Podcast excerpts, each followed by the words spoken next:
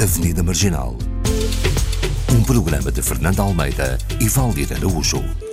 Bem-vindos à Avenida Marginal, espaço que dá voz a temas cada vez mais prementes na nossa sociedade e que pretendemos que tenham eco nesta estação.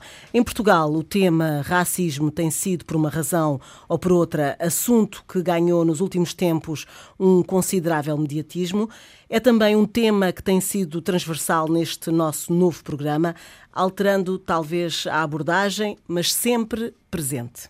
É verdade, e hoje escolhemos o que será certamente um dos pilares de qualquer sociedade, que é a educação. Afinal, na formação da personalidade de cada um de nós é determinante a educação que recebemos tanto em casa como nas escolas.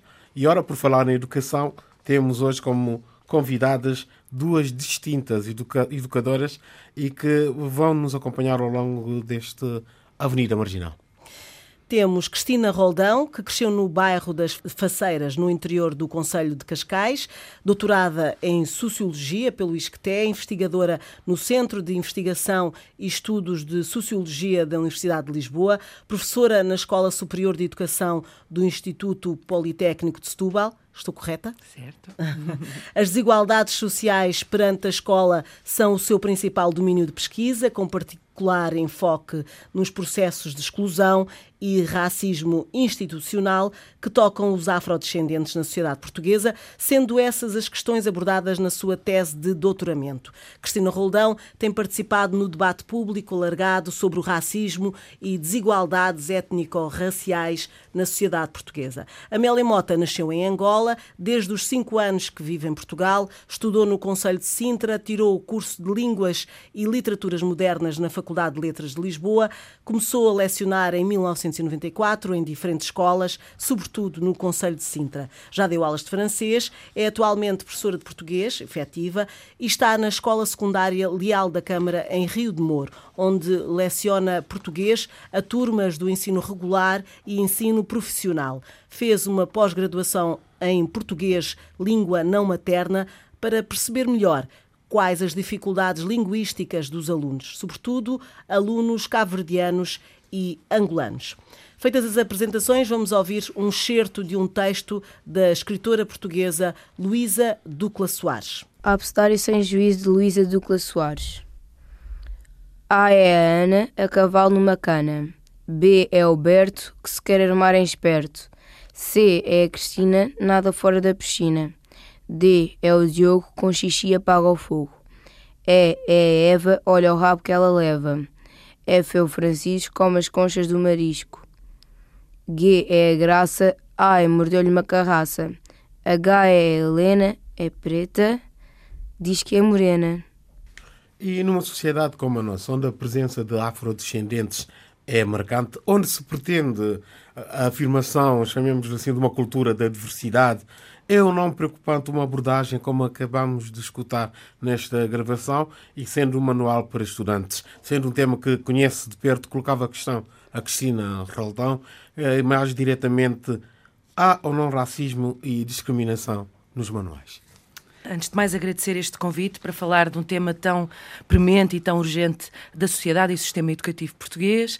Uh, efetivamente, esse é um caso uh, que se tornou uh, público e que gerou alguma polémica pelo seu racismo explícito, não é? Porque é que a Helena uh, é negra e haveria de querer uh, esconder isso, não é? Uh, fingindo que é morena. Não é? mas boa parte daquilo que nós podemos considerar que é o racismo nos manuais escolares é muito mais implícito e está muito mais presente naquilo que é invisível nos manuais. Por exemplo, se olharmos para os manuais escolares de história, é muito difícil encontrar uh, algum tipo de tratamento uh, de temas como impérios que existiram uh, em África e que existem em África, organizações políticas sofisticadas que existem em África antes da chegada dos portugueses. Portanto, a história da África e a África é sempre representada como a partir do ponto de vista da Europa, não é? Uma perspectiva eurocêntrica. E, portanto, quando olhamos para os manuais escolares, já tive a oportunidade de o fazer uhum. com duas turmas de educação básica, do, do segundo ciclo ao ensino secundário, aquilo que vemos é África como local uh, de onde se retiram uh, recursos, África como local de escravatura, África como local de guerra e de crise humanitária. raramente temos uma imagem positiva quer do continente, quer das pessoas negras ou africanas. Então, uh, defende, concorda com a ideia de que os livros da história também deveriam ser revistos né, nesta abordagem?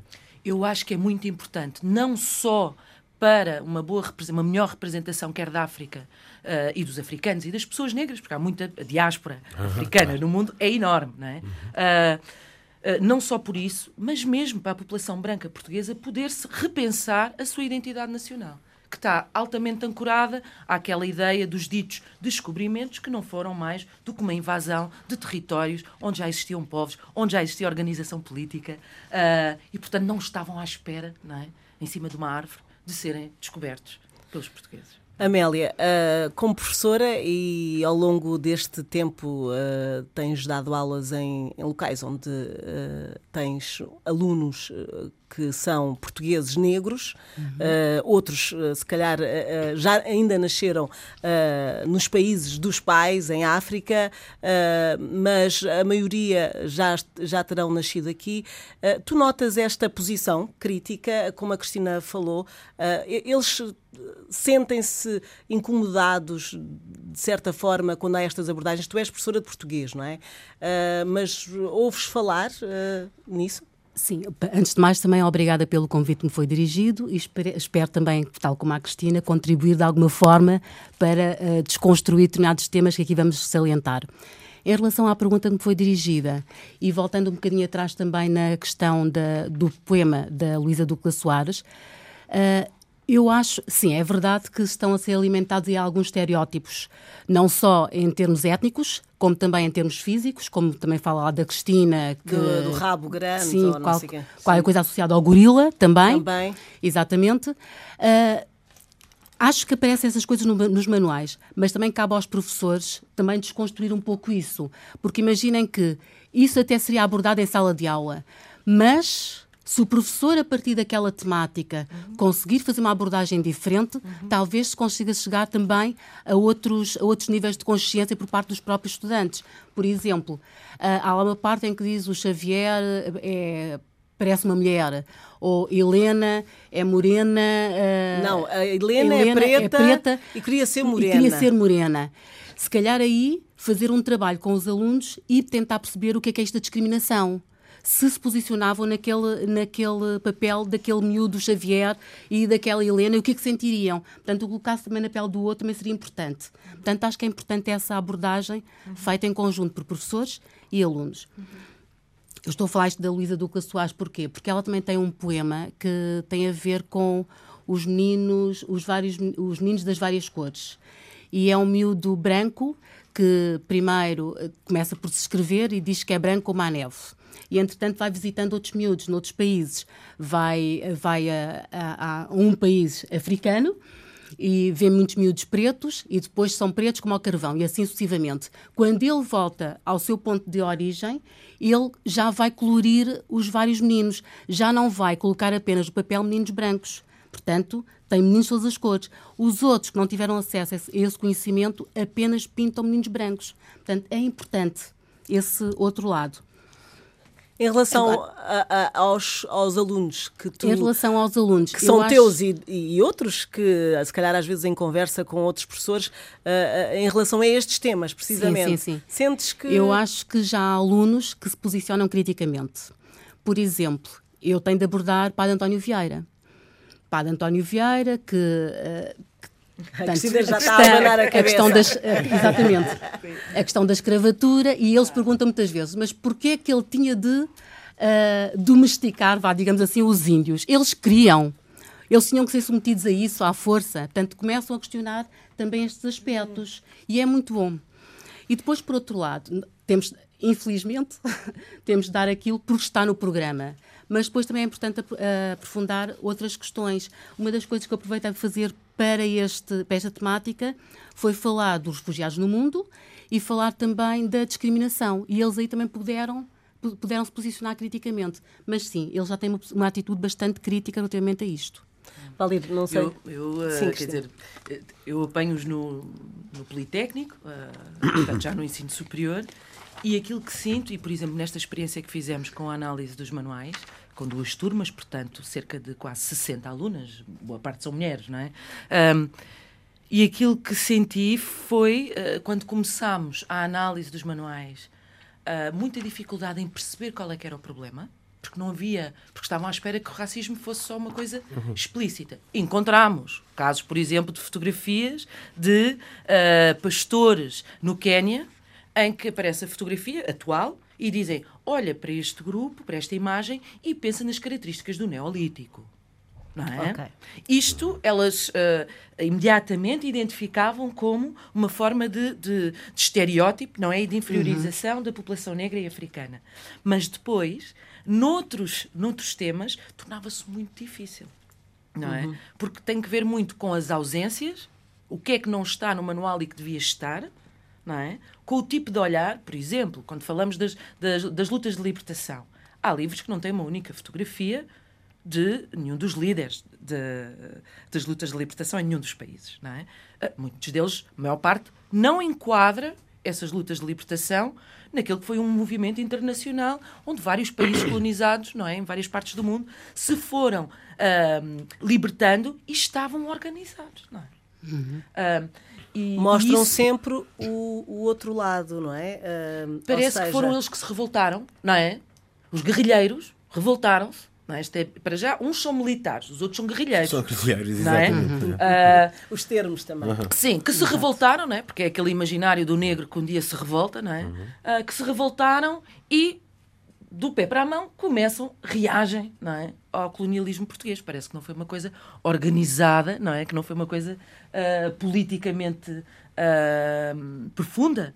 Uh, e isso é muito difícil de nós conseguirmos chamar a atenção das alunas para conseguirem ter este olhar. E foi de, depois de vários meses a trabalhar isto, depois conseguimos, não é? Que é elas começarem a perguntar, mas porquê que nunca aparece a história da resistência, da forma como as pessoas foram resistindo ao longo do tempo. Porque não era entendido como não. resistência, ou não é ainda aceito, uhum. não é? Nem Essa parte. Conta, nem, nem, se conta. conta nem se conta. Não é? Eram os tais rebeldes que estavam sim, nas matas. Até chegaram, porque nos centros é... urbanos todo mundo estava sim, contente. Eles chegaram em 1500. Com a vida que levaram. A imagem que fica é, chegaram em 1500, tomaram conta, ninguém fez nada, não é? E depois, em 1970, não é? década de 70, uh, houve assim uns que se revoltaram e tal. É o, no, em síntese, bem espremido, é o que fica. Esta sociedade já devia, aliás, ser uh, muito mais representativa em relação, neste caso estamos a falar da população uh, que aqui existe, e nos, negra, estudos, é? sim, e nos estudos que a Cristina uh, tem feito, as pesquisas que tem desenvolvido, uh, afirma que as escolas discriminam os alunos em função da cor da pele uhum.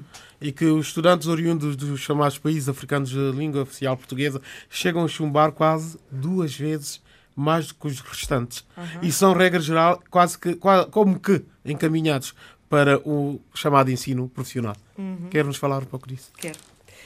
Um, eu acho que é muito importante, ainda bem que, que temos este espaço, é muito importante distinguir, e antes de ir diretamente a essa questão, distinguir uma coisa que é o racismo interpessoal, que é esta coisa do insulto, da ofensa direta, em que nós conseguimos identificar diretamente que é racismo. Isso é uma coisa. E existe no nosso sistema educativo, não é? E não devia existir. Temos que o combater.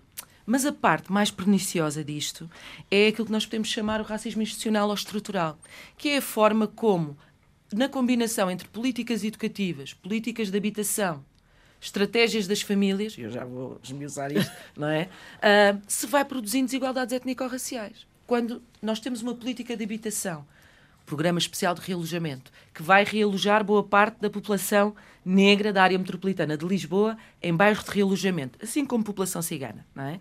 Em determinados contextos. Depois são criadas escolas que vão dar resposta exclusivamente a esses bairros. Portanto, é uma zona segregada, ficamos com uma escola segregada, não é? Por sua vez, a escola, no sentido de conseguir dar resposta a alunos que têm uh, e que apresentam uh, dificuldades, obviamente, quer dizer, estando segregados, não é? Uh, tendo condições socioeconómicas de partida muito complexas também, as escolas muitas vezes a ferramenta que têm, das poucas que têm, é realmente criar as vias profissionalizantes sejam cursos profissionais no ensino secundário, sejam os chamados cursos vocacionais, os cursos de educação-formação, os percursos curriculares alternativos, os percursos uh, de integração, de integração bem, SPF, há muitos, Há muitos. não é? O que têm é encaminhar, o que têm para resolver a questão é, que não resolve, é a questão, é encaminhar estes alunos para essas vias. Ora, estas escolas, nestes contextos, praticamente vão investir-se só nestas vias. Estas vias não dão acesso ao ensino superior. Nós, em Portugal, para aceder ao ensino superior, temos que participar num grande concurso nacional, onde todos os jovens que estão no 12 fazem o mesmo exame e depois, segundo a sua classificação, entram no ensino superior. E o número de vagas é limitado. Portanto, não é para, todo, não é para entrar toda a gente. Nos cursos profissionais, eles não são preparados para fazer estes exames. Não é? E, portanto, aquilo que acontece e que esse estudo mostra, por exemplo, é que em 2011, e olhem que não há dados étnico-raciais em Portugal, não é? E, portanto, nós andamos sempre a tentar ver, analisar estas coisas sem saber bem uh, os dados que temos. Porque boa parte dos alunos uh, negros em Portugal já têm nacionalidade portuguesa e nasceram Uhum, em Portugal. Portanto, eles não estão nas estatísticas. Nós temos que chegar lá pelo sítio de nascimento dos pais e tal. Mas 16% daqueles que têm entre, entre 18 e 22 anos acedem ao ensino superior. Uh, para aqueles de origem portuguesa, digamos assim, brancos, uh, é o dobro da, do, do acesso ao ensino superior. Não é? No primeiro ciclo, portanto, crianças entre os 6 e os 10 anos têm três vezes mais taxa de reprovação. E nós sabemos que todas as orientações internacionais, nacionais, é de que as crianças não sejam reprovadas no primeiro ciclo, porque estão a construir a sua relação com a escola, porque a escola está a começar a sua relação com aqueles alunos. Reprovar uma criança no primeiro ciclo é uma violência brutal. Eu acho que toda a gente se lembra aqui quando estava no primeiro ciclo e o que é que significava reprovar. Não é? Parecia que tínhamos passado para, outro, para o planeta dos maus. Não é? Não é? Sim. Tinha acabado a nossa possibilidade. Era um estigma já. Um estigma enorme. não é? Ah, e isso tem que ser realmente enfrentado ah, do ponto de vista da política educativa, do ponto de vista dos movimentos sociais, porque temos tido uma abordagem muito ah, que tenta fingir que não vê, não é? Ou então uma abordagem que eu diria culturalista, que é importante, a abordagem da educação intercultural e tudo isso. Mas é assim, estes miúdos que já nascem cá, ah, e muitas vezes que os pais já nasceram cá ou cresceram cá, têm assim uma cultura tão diferente que não se consigam, não é? Mas ah, eu, eu ah, ignorante nisto, e perguntava também à Amélia e à Cristina, mas essas escolas que são criadas junto a esses bairros ah, estão mesmo, ah, quer dizer, as professoras que vão para lá, os professores que vão para lá, estão mesmo direcionados para esse tipo Para esses de. alunos? Não, os professores são, coloca são colocados. Portanto, não são escolhidos para determinado Não, não, não. Eu Estou a dizer eh, o que, depois deles serem colocados, há umas normas, regras da escola, não é? Acho eu. Os professores juntam-se, eh, fala-se sobre a escola, que tipo de alunos que se tem e para onde é que se di- direciona toda a, a- atividade eh, escolar. É isso que eu estou a dizer. Eh, é, é assim que se passa, por exemplo, na escola onde tu estás, e que não é uma escola eh, supostamente de, de bairros eh, eh, com alguns problemas, mas eh, vocês reúnem-se e há um- Nós uma meta a atingir, um, Sim, nós reunimos-nos para preparar as atividades. Não é para ter em conta, se calhar, aquele tipo de aluno, tendo em conta aquela escola, aqueles alunos, percebes? Ah, eu, por exemplo, tenho turmas do ensino profissional. Tenho três turmas do ensino profissional e tenho três turmas do ensino regular. Aquilo que a Cristina estava a dizer, que são maioritariamente alunos africanos, são encaminhados para o ensino profissional. Da minha experiência, eu não tenho muita experiência em ensino profissional. É, é o terceiro ano que eu tenho ensino profissional. E o que eu noto é que é mais- são mais canalizados para estes cursos alunos com menos condições económicas e não passa necessariamente pela cor da pele. Ah, normalmente são aqueles alunos que não estão tão acompanhados pelos pais. São deixados. é um problema ao- de classe. Sim. Aquilo que eu disse não foi que a maior parte dos alunos que estão nos cursos profissionais são alunos negros. O que eu estou a dizer é boa parte dos alunos negros estão Estão nos cursos nos profissionais. Porque é óbvio que nós somos uma minoria. Nós Exato. nunca seremos a maioria. Maioria, claro. Claro, É, olhando para, Para um ah, todo. para o todo da população negra em Portugal e dos alunos negros, uma percentagem, 80% dos miúdos que Que é chegam ao bastante ensino secundário claro, estão em sim. cursos profissionais. Ok. Enquanto que para os alunos dentro dos dados que nós temos, não é? Uh, de origem portuguesa, estão cerca de 40%, nem chega a 40%. E isto é revelador de alguma coisa, não é? Claro que a classe social é, muito importante. É muito importante. É muito importante. Que esse lado da classe social, social, sim. Claro. Normalmente são aqueles alunos que já não, não têm uma não têm vontade de estudar, estímulos, querem, não. não têm estímulos, querem apenas concluir o 12 ano. Até porque, até porque o ensino agora é obrigatório até aos 18 anos. Então só tem essa meta. Vamos uhum. terminar o 12 ano, então qual é o caminho ligeiramente mais fácil? É o ensino profissional. mas não, deveria, vezes... mas não deveria também existir uh, estímulos da parte de quem educa uh, para uh, apontar a estes jovens de que se realmente querem ir um pouco mais na vida, deveriam seguir adiante? Sim, devia haver esses estímulos, só que muitas vezes eles também já não têm essas condições necessárias para prosseguir, para ir mais além. Eu acho que a educação deveria ter. As, escolas, as escolas, as escolas têm sido dilapidadas do ponto de vista de recursos humanos uh, do ponto de vista de, daquilo que se pretende da nossa escola e por isso é que também não consegue dar resposta aos desafios que lhe chegam. Ora bem, é? era aí que eu Quando eu tenho escolas com tão poucos funcionários, quando eu tenho escolas uh, que segregam, porque quer dizer, eu não estou a dizer que alguém está num gabinete a pensar, ah, vamos pôr os alunos negros todos numa turma. Não é isso. Muitas vezes até é com a melhor das boas vontades. Vamos criar um curso uh, específico, profissionalizante, para termos uma resposta qualquer para estes miúdos não saírem daqui sem a escolaridade obrigatória. Mas isto é uma política dos mínimos. Eu devia ter uma política de como é que eu faço para estes alunos de quem ninguém nesta sociedade espera uh, que possam prosseguir para o ensino superior consigam lá chegar. Portanto, não pode ser uma política dos, do, dos mínimos. Isso é o que qualquer um de nós, com poucas condições, vai, vai fazendo. Agora, em termos de política pública, quer dizer, democracia é mais do que isto. Pois, é?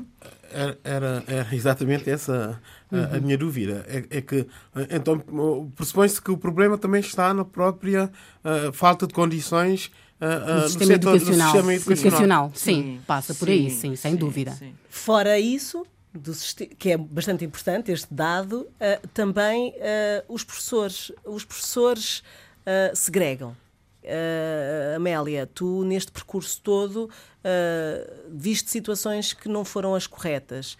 há, há também que mudar, é difícil mudar a mentalidade das pessoas quando eles próprios fazem parte de uma sociedade muito mais vasta com este, outro tipo de construções e preconceitos, não é? Mas obviamente que isso vai afetar uma criança que esteja a estudar, não é? Exatamente.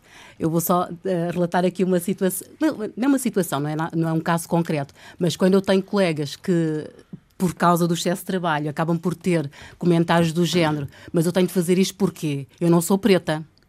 Por exemplo. Ao teu lado. Sim, exatamente. Isto aqui já, já indica o quê? Que a pessoa não se quer submeter porque quem se submete são os negros certo? Portanto, se eles têm este discurso, provavelmente numa sala de professores, provavelmente também poderão ter este tipo de discurso perante os alunos. E isto, obviamente, sendo o educador, não é nada abonatório, não é nada, não está, de certo modo, a, a trabalhar a tolerância, aquilo que é suposto fazer-se no espaço escolar. Não é? Uhum. Portanto, acaba por acontecer isto. Alguns colegas, sim, algumas pessoas acabam por segregar alunos. Uhum. E vocês, com a vossa experiência como estudantes, é isso que, que, também é importante, porque acaba, acabou por pelo menos para a Cristina, uh, uh, acabou por, uh, de certa forma, condicionar o futuro, não é? Do, do, que é que eu quero ser, do que é que eu quero fazer uhum. e do que é que eu quero defender, não é? Uhum. se calhar tiveram experiências diferentes e eu gostava que falassem desses tempos. Uhum. a Amélia nasceu em Angola, mas, mas cresceu cá. aqui, estudou sim, cá, ponto. o primeiro ciclo, e, e, e, como é que tu sentias? Eras a única, estavas numa zona, a Mãe Martins ou Sintra, é uma zona em que há, de certa forma, alguma uma diversidade, não é? Sim. Mas como é que foi? Na esse, minha turma, esse... eu era a única. E lembro a única aqui? A única negra. negra. uh, Lembro-me de situações do género. Eu sempre, eu estou no curso, eu tirei português-francês, tinha boas notas a português. Lembro perfeitamente de uma, colega, de uma professora de português, agora é minha colega, de na altura ter feito um ditado, eu como aluna no sétimo ano, e eu ter tido menos erros. E ela depois, perante os meus colegas, tá, ter chamado a atenção no sentido de mas não tenham vergonha, a pessoa que não é portuguesa é que tem menos erros. Portanto, logo isto aqui cria aqui o, o, de lado, Sim. Uh, que esta é diferente. É? Exatamente, esta é diferente, esta é a conseguiu. esta é que tem menos erros. Portanto, da eu... qual não se esperaria, não é? Que tivesse tão bons resultados. Exatamente. Portanto, isso aconteceu comigo. Comigo e se calhar com outras pessoas. Na minha turma eu era a única negra. Uhum. Lembro perfeitamente esta situação mas de, nunca sentiste que tinhas que ir por, eh, por este ou por aquele caminho. Por uh, estarem a ser cortadas as pernas. Não, isso não senti. Há aqui uma questão geracional não. que é muito importante. Eu, a geração de 80 também, não é? Sim, pronto, estamos aqui. Pronto, ok. Uh, já temos, temos aqui pessoas com 40 e mais anos, não é? Sim. Um, e, portanto, o, a nossa era é uma era em que o sistema educativo português o que faz, mais ou menos como ele funciona, é tens a escolaridade obrigatória até o nono ano, não é? E o que acontecia à boa parte dos nossos miúdos, não é? miúdos negros, é não concluírem a escolaridade obrigatória. Que saíam, ficavam ali no quinto, sexto, na escola do segundo ciclo uhum. e depois não passavam. Não é? A partir mais ou menos de 2004, nós temos uma política educativa em Portugal que vai investir nos cursos profissionalizantes em larga escala, em todas as escolas públicas. E, portanto, aqueles que antes saíam do sistema no quinto e no sexto, portanto, começavam a reprovar no quinto e no sexto uh, sistematicamente até depois de desistirem, não é? Uh, esses, na atualidade, estão dentro do sistema educativo, mas agora canalizados para as vias profissionalizantes. E essa é uma grande diferença da nossa época eu não sei como é que terá sido uh, convosco, uhum. mas eu, por exemplo, primeiro ciclo ainda tenho miúdos negros, e eu vinha de um bairro com muita presença africana, sobretudo cabo-verdiana e também angolana, e população retornada, não é? Aquele mix dos anos 70, 80, Bombástico. não é? Uh, em que o bonga, mas ao mesmo tempo o tipo que ouve bonga também é um grande racista. Bem, uh, nessa era, realmente o que acontecia era, no primeiro ciclo ainda temos miúdos negros, mas conforme chegamos Vamos ao terceiro ciclo, desaparecem. Não é? Eu fiz o terceiro ciclo, o ensino secundário, então no ensino superior, uh, sempre sendo a única, não é? Uhum. E quando chego ao ensino superior, até há alguns, uh, alguns alunos negros, mas não são crescidos cá, não é? São alunos que vieram vêm com cá bolsa. Verde, vêm com bolsa. E falando de exemplos específicos de, de racismo, claro que sofri aqueles casos mais evidentes, óbvios, mas para além desses casos óbvios, há também o paternalismo, não é? Que é esta coisa do epá, é preta, mas é tão inteligente, não é? um, e um bocadinho aquela utilização quase como mascote, não é? Porque é o exemplo de que o sistema educativo e de que aquele professor, afinal, não discrimina, não é? Calha bem ter um exemplo, não é? Para dizer o quanto, bem, isto é igual para todos, uhum. alguns não agarram as oportunidades uh, e, portanto, não é um problema do sistema educativo, não é um problema desta escola. Não é? e eu acho que é importante olhar quer para os casos explícitos uh, de racismo da professora que desconfia das notas uh, positivas, não é? De termos os, os testes com, com a percentagem, era, era a percentagem, não era? Uhum, 90%, sim, sim. não sei o quê, 80%, uh, e que desconfia sistematicamente dos bons resultados, ou uh, os, todos os anos, quando se entra numa nova turma, não numa nova turma, mas quando chega um novo conjunto de professores, parecer que temos sempre que provar logo de início: olha, não me coloques na categoria da, da aluna que, não, que é má aluna, não é? A ideia da, da pessoa preta que não, não percebe nada, não é? Portanto, ter que provar logo de início, marcar muito bem. Marcar posição. Marcar posição, que é para ver se a coisa não, não, des, não descamba, não é? Um, e, portanto, é, é preciso olhar para estas diferentes formas, não é? Como o racismo se, se, se torna. Mas, mas uh, falávamos aqui das experiências. Uh, de facto, eu também faço parte deste grupo de, de, de pessoas que estudaram aqui. Uh, e, e, por isso é que às vezes a minha visão é, um, se calhar, baseada na minha experiência, mas tendo a noção de quem vive num bairro com determinadas dificuldades é logo, pronto, vista como esta não tem interesse, não vai conseguir, os pais não estão nem aí, não, não estão nessa tudo. casa. Portanto, a minha, a minha experiência tem que dizer que foi muito diferente. E nunca senti nesse percurso, uh, porque vivia num bairro uh, no centro de Lisboa, não é? Uh, de classe média, e de facto era a única, não é? Mas era a única e era considerada bastantes vezes, 90% das vezes, uma delas, um, um, um português branco, não é? Uhum. Embora não o fosse.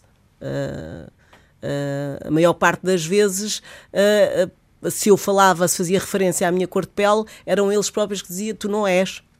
Ponto. Não é? Que é assim um bocado esquisito Deixa lá também. que tu não és preta, é não és preta, exatamente. Não és como eles. Não sou- mas são as várias experiências que nós temos. É, mas mas, esta eu- é a eu não posso maioria, a de da fazer Cristina. Uma pergunta que é: quantas professoras negras ou professores negros Não havia. teve? Isso é um sinal. Isto é um sinal. Quantos E isto autores, é o que nós vamos quantos falar a autores negros tivemos no nosso. No nosso no E esse liceu. também é um Também sinal. É um sinal. É. Porque É eu um também, sinal. eu também Exato. estudei, também fiz cá, fiz o liceu e também uh, uh, de um bairro bastante de, classe média alta, que é Campo de Ourique.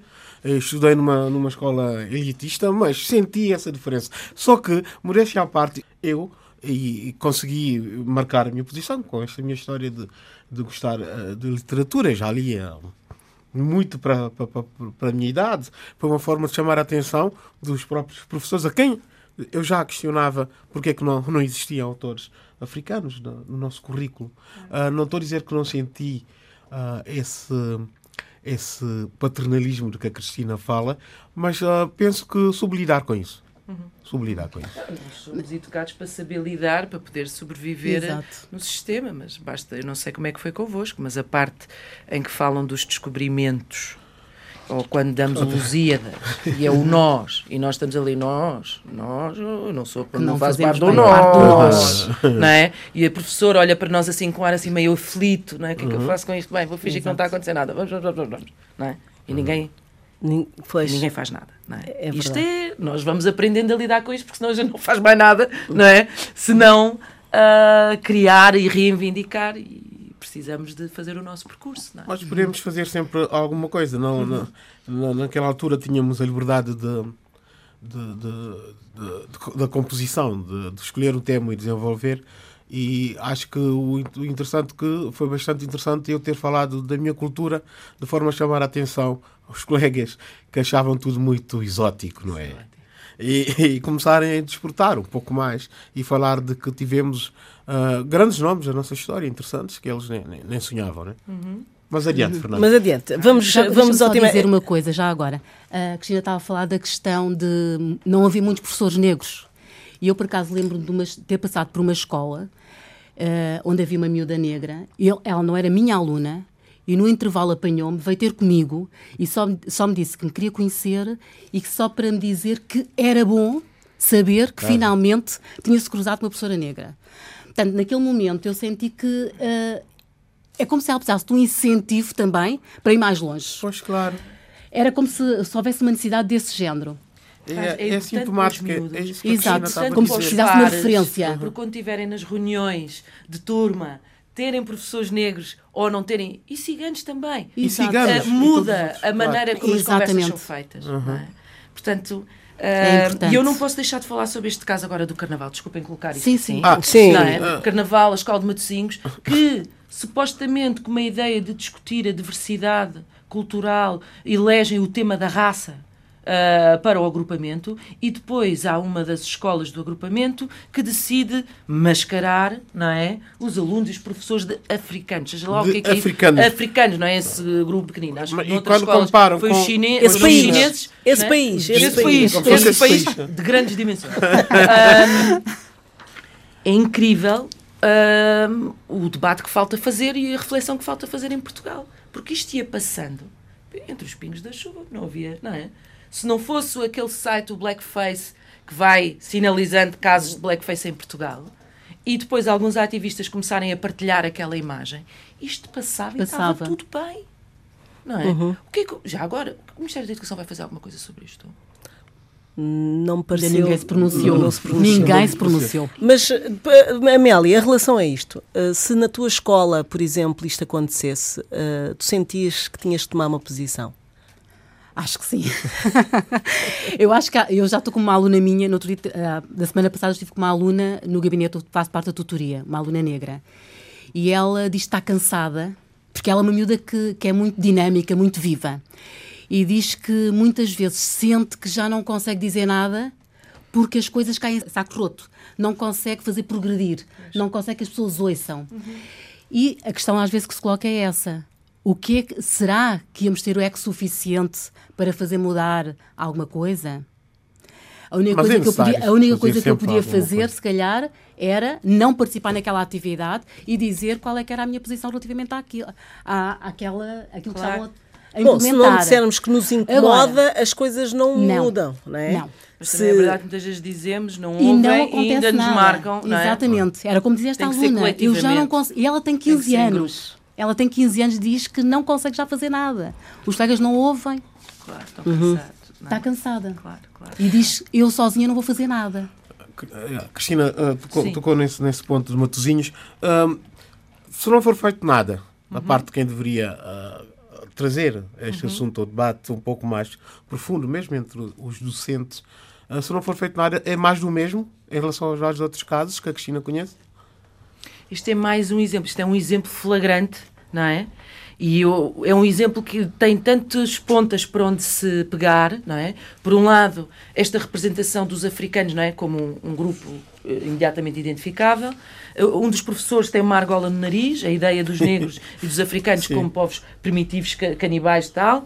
Ahm, quer dizer, não ocorre a ninguém mascarar-se de branco, não é? Até porque não dava, estávamos a falar ainda há pouco, não é? Se eu puser ah, pó branco na minha cara, ninguém vai pensar que eu sou, estou mascarada de branca. Vão dizer que está mascarada de zombie, está mascarada de fantasma, está mascarada de doente, mas como não há estereótipo, não é? Portanto, ninguém consegue entender uma máscara de pessoa branca como eu estando mascarada de branco, não é? O que é, o que é muito interessante. Por outro lado, ahm, o terem justificado na escola que aquilo fazia parte de uma estratégia pedagógica de reflexão sobre a diversidade é realmente paradoxal, porque isto diz muito sobre como é que a educação intercultural tem vindo a ser feita em Portugal, que é o único espaço que nós temos, mais ou menos em termos de política educativa, para discutir estas coisas, não é? Um dos itens da chamada educação para a cidadania, que foi colocada agora como disciplina, é a educação intercultural.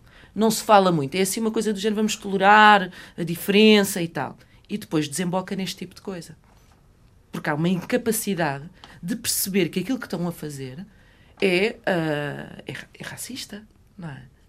Então vamos representar a África toda daquela forma. Vamos representar a África como ah, sendo, ahm, sendo ah, arcaica. Ah, vamos ah, representar a África de uma forma que é que não é lisonjeosa, que é, que é degradante para as pessoas negras. Não é? eu, eu, sendo uma pessoa negra e olhando para aquilo, eu sinto-me violentada. Não é? Ocorreu isso a alguém que estava ali, é? daquela equipa, são pessoas de educação. Não é? Eu preciso mais. E, e do Ministério da Educação também. Porque eu até posso entender que os professores, todos temos que fazer a nossa caminhada e fazem parte de uma sociedade que tem problemas. Agora, o Ministério da Educação tem o dever acrescido de sinalizar o que é que é aceitável e o que é que não é. E ainda não apareceu nada. Nada. E o que é que terão sentido miúdos negros Claro. daquele agrupamento ao verem aquilo, aquela, aquele aparato Claro. todo? Há muito ainda que fazer eh, em relação eh, à pedagogia, à mudança de, de- de- desta sociedade que, que, que é diferente. Hoje deveria ser diferente, não é? Ahm, e, e falávamos há pouco das poucas referências que há, não é? Ah, uma professora negra. ah, e, e- e em, em todos os níveis profissionais, não é? temos pouco destaque nisso. E, e- eu gostava de pegar numa coisa que a Cristina falou, ah, não aqui ainda, que tem a ver com ah, este, esta ideia de, de- dos professores, ah, quando têm alunos negros que supostamente têm muita ligação com, ainda com a, a terra dos pais, na forma de falar. Falamos aí do, do crioulo em relação a Cabo Verde, o crioulo guineense ah, também, Ahm, e, e como isso ah, pode ser determinante ou não ah, para ser um bom aluno ah, e falar bem português. é? A Cristina tem uma ideia muito própria sobre isso e eu gostava que as duas falassem sobre isso. Porque a, a- a- a Amélia precisamente teve uma formação do português não, Língua ma- não materna. língua não materna para tentar perceber isso, não é? Portanto, eu gostava que vocês falassem desta questão. É importante ou não? ah, o que é que isso pode afetar um aluno, ah, quer familiarmente, ah, quer na escola? Pronto, poderá haver uma barreira linguística. Por exemplo, pensando, por, exe- por exemplo, no crioulo de Cabo Verde. Eh, eles utilizam o possível nha, por exemplo, para o feminino e para o masculino. Depois, muitas vezes, querem transpor isto para o português e não conseguem, porque para eles é sempre, se calhar, minha ou meu. Portanto, há algumas dificuldades. Uh, e muitas vezes o facto, há bocado alguém falava de, de eles se excluírem, foste tu, Fernanda, estavas a dizer que, que há alunos que têm tendência para se excluírem. Tem muito a ver com isso. Como não conseguem utilizar corretamente, muitas vezes, o português, tem essa tendência. E isso sim pode ser determinante também para o percurso escolar, poderá influenciar as notas uh, negativas, neste caso. Eu noto isso em, no que diz respeito ao português. Os erros são muito mais prementes. Cristina, tens outra uh, ideia? uh, bem, é interessante como o, o crioulo de Cabo Verde, o cabo-verdiano, é, deve ser das línguas estrangeiras mais faladas em Portugal. Não é? E não tem qualquer reconhecimento no nosso currículo. É? Nós falamos uhum. inglês, damos inglês, damos francês, damos alemão, damos mandarim, se for preciso, espanhol, castelhano, aliás, mas o crioulo de Cabo Verde e o cabo-verdiano não faz parte do currículo.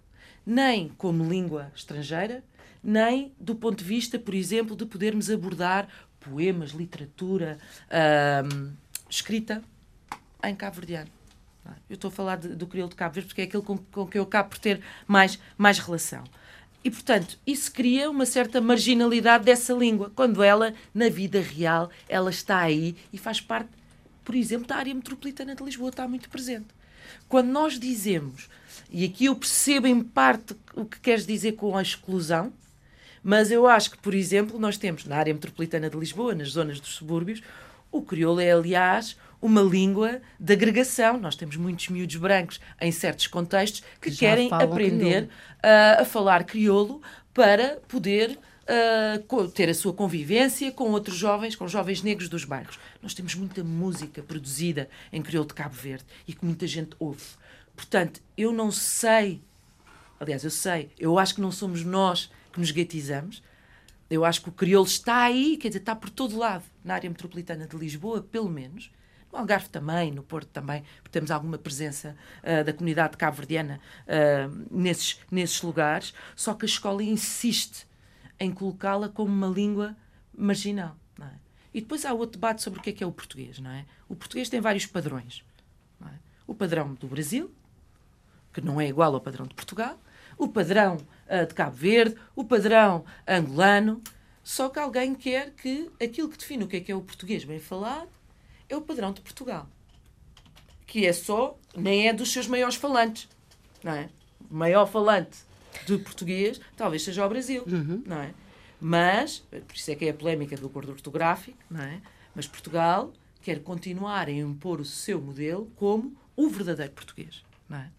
Bom, uh, e esta uh, é uma discussão difícil. Sim, uh, porque isto também tem a ver com autonomia de cada um dos países, não é? Uh, e eu estou, eu acho que uh, também temos que ver aqui, Cristina. Força. é só para, uh, não sei se a Amélia pensa, um, estamos em Portugal, uhum. não estamos em Cabo Verde, estamos em Angola, não estamos em Portugal, estamos em Moçambique e não estamos em Portugal.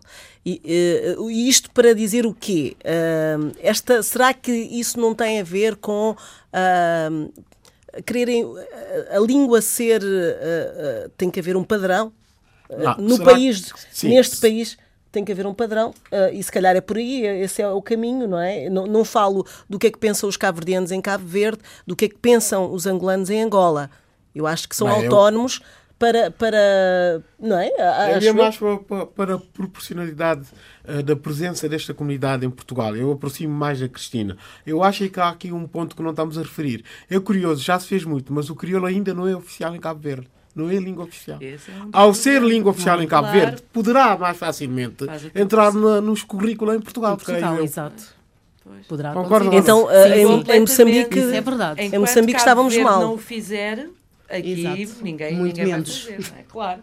Claro, Bom, mas claro. seria complicado. Moçambique, por exemplo, tem uh, mais de 20 línguas.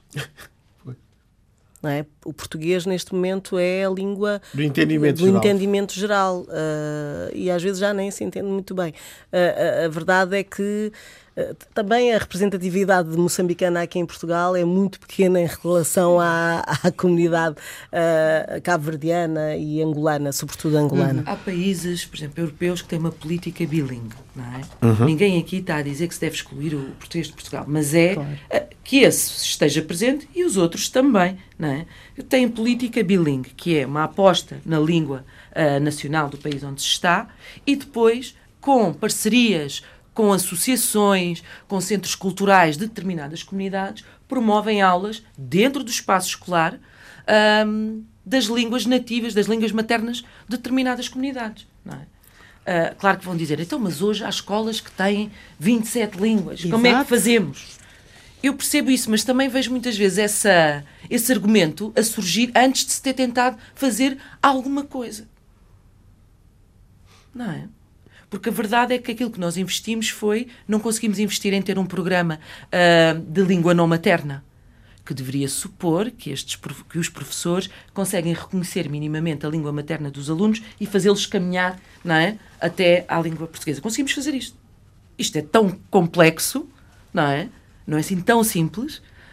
Um, e, portanto, não, não percebo a dificuldade em conseguir conceber um sistema que dê espaço dentro do currículo, dentro do currículo com valor, uh, para outras línguas que não só o português e algumas línguas europeias. É? Nós estamos mesmo seja, a terminar. Colocar sempre a língua de origem também, preservar a preservar. língua de origem. Nós temos caso. na lei de bases, há aquela ideia, um dos itens da lei de base é que a escola tem que promover a identidade nacional e tal. Mas depois há outro que diz que tem que desenvolver uh, os alunos a partir também das suas referências. Claro. Tá uhum.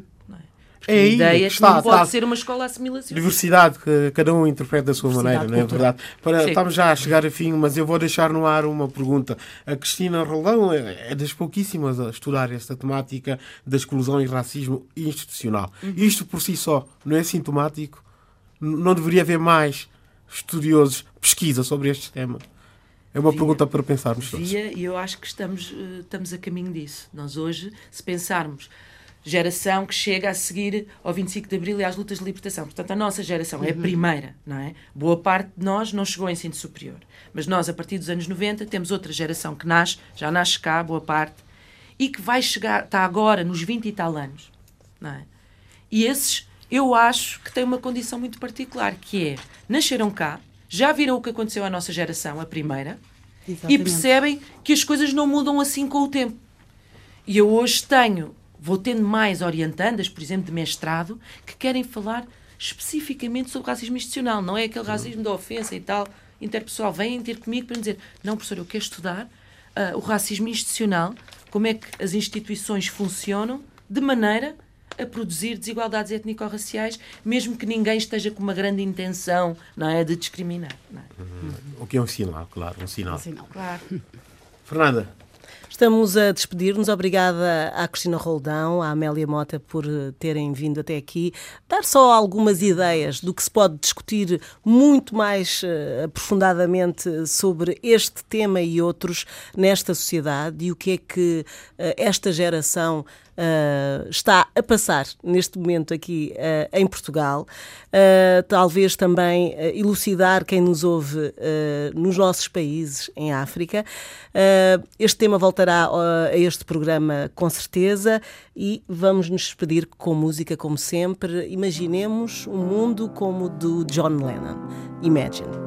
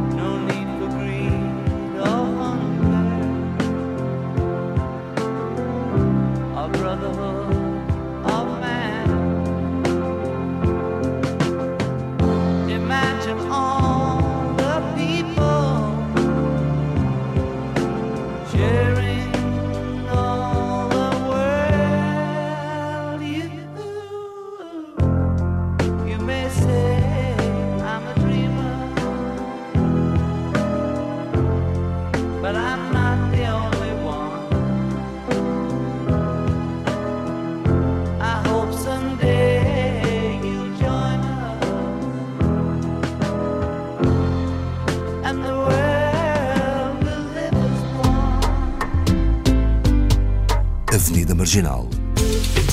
Um programa de Fernando Almeida e Valdir Araújo.